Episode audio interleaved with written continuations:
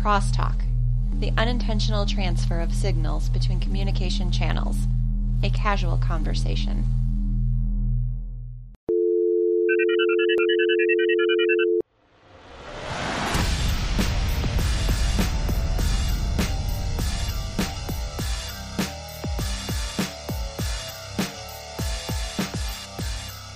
Alright, looks like we've got some bonus content.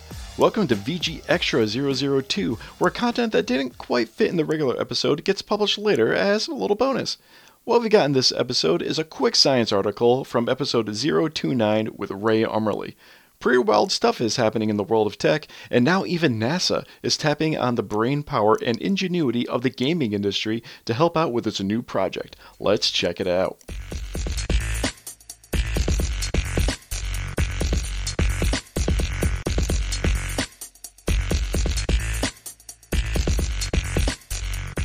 First one I got is NASA develops a 3D Mars base simulator in collaboration with a game studio. I love everything about this. So, uh, so do I. It was interesting because, um, you know, when I first saw the article and I was reading the headline, I'm like, simulating what exactly? like, like some of the technology doesn't exist yet. Because I was thinking like flight simulators where you're actually flying a plane that actually is real. Um, mm-hmm. But one of the things that struck me and I absolutely loved, and hopefully I'm not stealing your thunder, you know, on this one later. Not rock out. You know, when they're when they're going in the article, they were actually talking and they were interviewing with one of the mission operations innovation leads who kind of contracted this this this project. And it just stuck with me. He said, Great art doesn't just move us as individuals, it can move entire societies. And he was talking really about this all being inspiration for what a vision of future space exploration could be. And I just mm-hmm. I loved that idea, right? It's it's a simulator. And it's not necessarily to really teach you how the water treatment facility is going to process the water in the Martian wells or whatever it may be, but it's it's inspiring a generation who ultimately when they come out into the world are probably going to be the ones that are going to make this happen. And and mm-hmm. I just mm-hmm. I love everything about that notion. Yeah, there's a lot going on. They have a few screenshots of the simulation game. I'm not even mm-hmm. sure what to refer to this as. I don't either. Yeah. But there's a huge dome where it's basically a Martian biodome. And there's a little city that's developed in and around it. And the bottom left, I'm not even sure what that is. Will it give me a Okay, it does give me a little pop up. Future human colony on Mars. Oh, as imagined by Blackbird Entertainment. Okay, it's some type of. It looks like some type of infrastructure uh, going yeah, on I'm beneath the planet. I'm pretty sure. I'm pretty sure the alien queen is where the what main well is. I think that's where the colonists are located at this point. Right. uh, yeah. Also, you mentioned uh, what's his name, Dr. Jeff Norris of NASA. Uh, during the course of his presentation, he actually references, or at least has the cover art of Mass Effect mm-hmm. in the in his presentation. And yeah, like I said, it's not really teaching people how to live on Mars. This is more of like a concept type of thing. Yeah.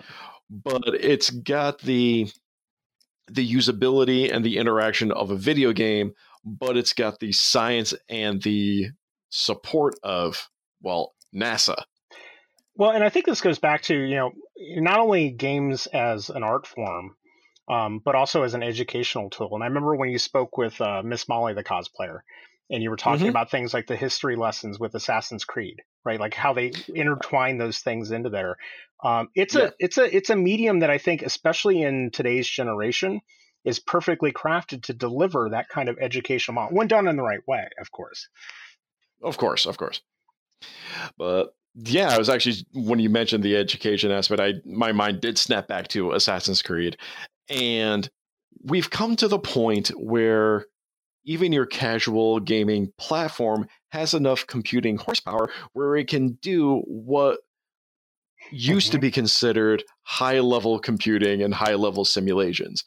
At this point, we you're I don't want to say base level, but actually, yeah, some of the base level uh, computing platforms would have sufficient horsepower for stuff that would be pretty advanced even mm-hmm. 10 years ago. Agree. Well, and it's funny because when you were talking about the inspiration aspect, one of the moves that actually inspired me ultimately later in life to get into information security and then eventually into privacy was WarGames in the 80s. When I Oh. saw that movie, you know, and and WOPR and the computer hacking thing and everything, that a- affected me so deeply. It ultimately did influence kind of where I ended up.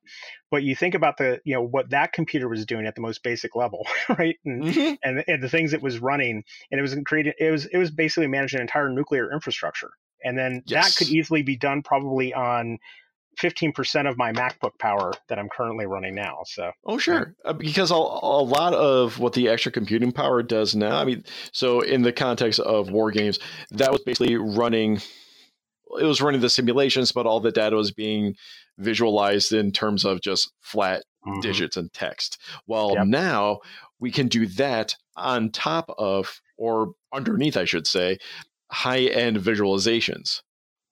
exactly. Yep. So uh, I love to see larger companies teaming up with either gaming studios or looking towards games for inspiration for not just how to create a simulation or a model of something, but also just how to visually represent it and figure out a an interface to how to interact with it. hmm That's the thing. I uh, agree. Uh, games definitely have an advantage, or we should be looking at games a little bit more as far as interfaces are concerned, because that's a very large part of a gaming experience. Is can I interact with this? Can I get to the menus in a logical sense, given the inputs that I have access to? Right. I mean, uh, unfortunately, if this simulator was like Eve Online, no, no offense to anybody who plays that game, it probably wouldn't get very far nowadays, right? So, No. uh, yeah. Pretty awesome, right? Well, that's all for this bonus episode. But hey, we're about to head into con season, and if you're in the capital region of New York, there's a chance I might see you at one. Keep watching the website and my Facebook page for where I'll be next. As always, please don't forget to like, subscribe, and share this episode all over your social media accounts, and leave a review for the next potential listener. But until the next full episode, always save your game before doing something incredibly stupid, but potentially awesome.